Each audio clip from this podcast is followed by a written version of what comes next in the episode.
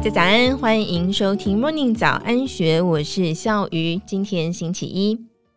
今年不是选举年，因美日德法等国的领袖，要不是刚换，就是明年才会进入选举热季。不过，在五月十四号完成投票的泰国与土耳其大选，却给相对安静的二零二三年画龙点睛。泰国靠着军事政变夺权，执政八年的帕拉育被选民赶下台；土耳其执政长达二十年的强人埃尔段也面临生死关头。而冲在最前线推倒威权独裁者的主要力量，是来自于四十岁以下的年轻族群。特别是泰国这个传统保守、必须无条件尊奉皇室，并且不断出现军事政变颠覆民选总理的国家。近年来却多次爆发动辄数万年轻人聚集的反政府运动。五月十四号的国会大选结果更是震惊全球，由年仅四十二岁的哈佛学霸皮塔所领导的新政党前进党获得高达百分之三十五的选票，成为国会第一大党，取得筹组联合内阁的总理门票。前进党核心成员极为年轻，获得四十岁以下泰国年轻人高度集中的支持。泰国年轻的 Y 世代与 Z 世代集体用选票赶走了帕拉育的军政府，年轻人决定了泰国的未来。根据统计，泰国五千两百多万名的选民当中，四十一岁以下的年轻选民比重高达百分之四十一。观察泰国青年与帕拉育军人政府的对抗。可以用一首拿命来玩的饶舌歌作为代表。二零一八年底，一首饶舌歌叫做《这就是我的国家》在网络爆红，主唱的乐团团名极为刺激，叫做“饶舌反独裁”。歌词赤裸裸控诉那个国家的政府枪口对着我的喉咙，那个国家声称拥有自由，人民却无法做出选择；那个国家的议会变成将军的躺椅，那个国家有宪法却被军人强奸。长达五分钟的控诉，毫无保留，直接戳往泰国政局最深层的病灶。这首歌的影片上传到 YouTube，短短两周就获得一百万次的点阅，至今四年半累计点阅超过一亿一千万次。帕拉育刚开始用力打压，甚至要拘捕乐团的主唱与作词者，但是政府越打压，MV 的声势越大，更引爆了年轻族群的大抗争。帕拉育只好对乐团收手。改成以藐视君王罪来拘捕组织抗议活动的青年政治领袖。饶舌反独裁乐团在今年选举继续发挥影响力，选前一个月推出了《改革》这首歌，有四十万次点阅；选前一个礼拜再发表新歌《我来决定》，鼓励年轻选民投票决定自己的未来。短短六天冲刺出超过六十万次的点阅，更是助攻前进党成为全国第一大党。不过，前进党的领袖皮塔虽然取得全国最高的选票，加上被军人政变放逐海外的前总理戴克辛推出他三十六岁女儿复仇公主贝东丹所领导的维泰党，两大政党总共取得了超过百分之五十六的选票，在五百席众议院中取得大约两百九十二席的席次。然而，遭到军政府扭曲修改的泰国宪法，却让胜选的政党要取得执政，仍然是充满变数。泰国是君主立宪的内阁制，由参众议员多数选出总理。但是，由于拥有两百五十席次的上议院议员都是由帕拉育在位时候的执政党指定，参议院不止没有改选，还对新任的总理有投票权。所以，皮塔与贝东丹就算取得过半选票，拿到最多众议院的席次，却还是得面对帕拉育的军政府已经获得两百五十席参议员支持的不公平竞争。在现有的制度底下，皮塔与贝东丹必须在众议院拿到三百七十六席，超过百分之七十五的席位，才能够任命总理，取得稳定政权。这代表他们必须和遭到人民唾弃的军政府继续谈判。甚至筹组联合政府，或者要邀请得票数比较低的小党加入联合政府，容忍新政府之内存在着许多钉子户，两者都对政局稳定不利，也会埋下下一次军事政变的伏笔。这是皮塔与贝东丹推动政治改革最大的地雷。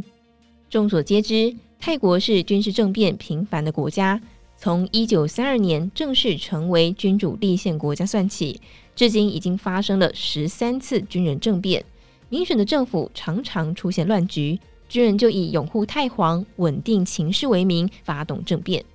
但是泰国的军事政变跟中南美洲军事政变不同，虽然也都是军人持枪夺权，也都会镇压政治异己，却鲜少有大规模的屠杀，最终也会回到民主选举的道路。而泰国军事政变的传统与二零一六年过世的太皇普美蓬有关。普美蓬从一九四六年就位，二零一六年逝世，在位时间长达七十年。是泰国史上在位最久、全球仅次于伊丽莎白女王的君主。泰皇普美蓬深受泰国人爱戴，但是普美蓬喜欢运用军人政变来稳定政局。现任总理帕拉育就是在普美蓬已经年老病重，却期待延续泰国皇室国祚，最终在二零一四年发起军事政变，以终结红衫军跟黄衫军多年的乱局。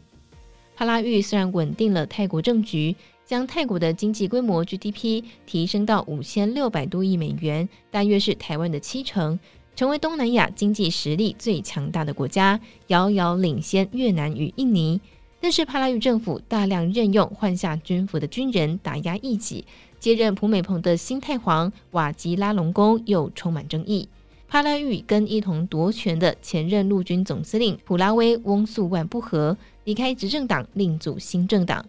这次选举，帕拉育只拿到百分之十五的选票，政权已经终结。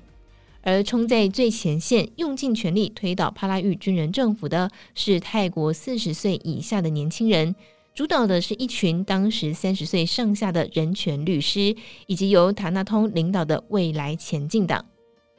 二零一九年的泰国国会大选，当时四十一岁的塔纳通领导未来前进党获得年轻选民的热烈支持。在五百席众议院当中抢下八十一席，快速崛起的青年政治势力，最终升高到挑战泰国皇室权威的极端议题作为对决。从二零二零年八月份开始，泰国爆发了长达两年由年轻人领导的大型群众示威运动。年轻族群除了控诉军政府威权打压的反民主行为，更对新太皇瓦吉拉隆功刺青、宠幸妃子一连串等等的举止极尽嘲讽。帕拉育政府则是以藐视君王罪的宪法一百一十二条，对年轻政治领袖大肆拘捕，以多项罪名起诉塔纳通，更强迫解散未来前进党。长达两年的青年街头抗争，快闪运动力量逐渐减耗。在塔纳通被拘捕、褫夺公权，未来前进党遭到解散之后，年轻的政治势力转战二零二三年国会大选，改成由拥有哈佛、麻省理工学院硕士学历的皮塔领军，重组为前进党。今年才四十二岁的皮塔领导前进党，在全国所有选举大量提名候选人，高举终结军人干政，主张修改宪法，废除一百一十二条藐视君王罪，彻底重建民主秩序。虽然只是一八年才形成的政治势力，选举期间的支持度却一路上扬，更是在这次的选举一举成为最大党。另外一股推倒帕拉育军政府的力量。来自于当年遭到帕拉育政变推翻的戴克辛家族，戴克辛家族领导的维泰党，常年来掌握了泰国东北方以及都会区边缘的农村。两千零一年以来，每次选举都能够获得最多的选票，是泰国最强大的政治团体。戴克辛本人更是泰国政坛最为传奇的领袖。他在一九九四年从政，七年之后就成功晋升总理。两千零五年的大选，更是在众议院五百个席位当中拿走了三百七十五席，泰国天下四分之三都落在他的手里。当时他不仅是泰国史上第一位任满四年还能够连任的总理，政治声势甚至凌驾了太皇普美蓬，让军方跟皇室都受到威胁，埋下长达十年红衫军跟黄衫军对峙的乱局。戴克辛的第二任期总理一上台就面临政治风暴。一年之后就遭到军事政变下台，自此流亡海外。戴克辛多年来都躲在杜拜，遥控着泰国的政局。他的妹妹银拉，二零一一年选上总理，二零一四年被帕拉育军事政变，也背负着贪腐诉讼流亡海外。这次选举又推出自己三十六岁的女儿贝东丹成为总理候选人。戴克辛今年已经七十四岁，选前他宣布准备回国。表示可能接受入狱，也期望获得特赦，而且还愿意担任顾问，给新总理提供建议。戴克星流亡海外十七年，却仍然是泰国政坛最有影响力的影武者，堪称传奇。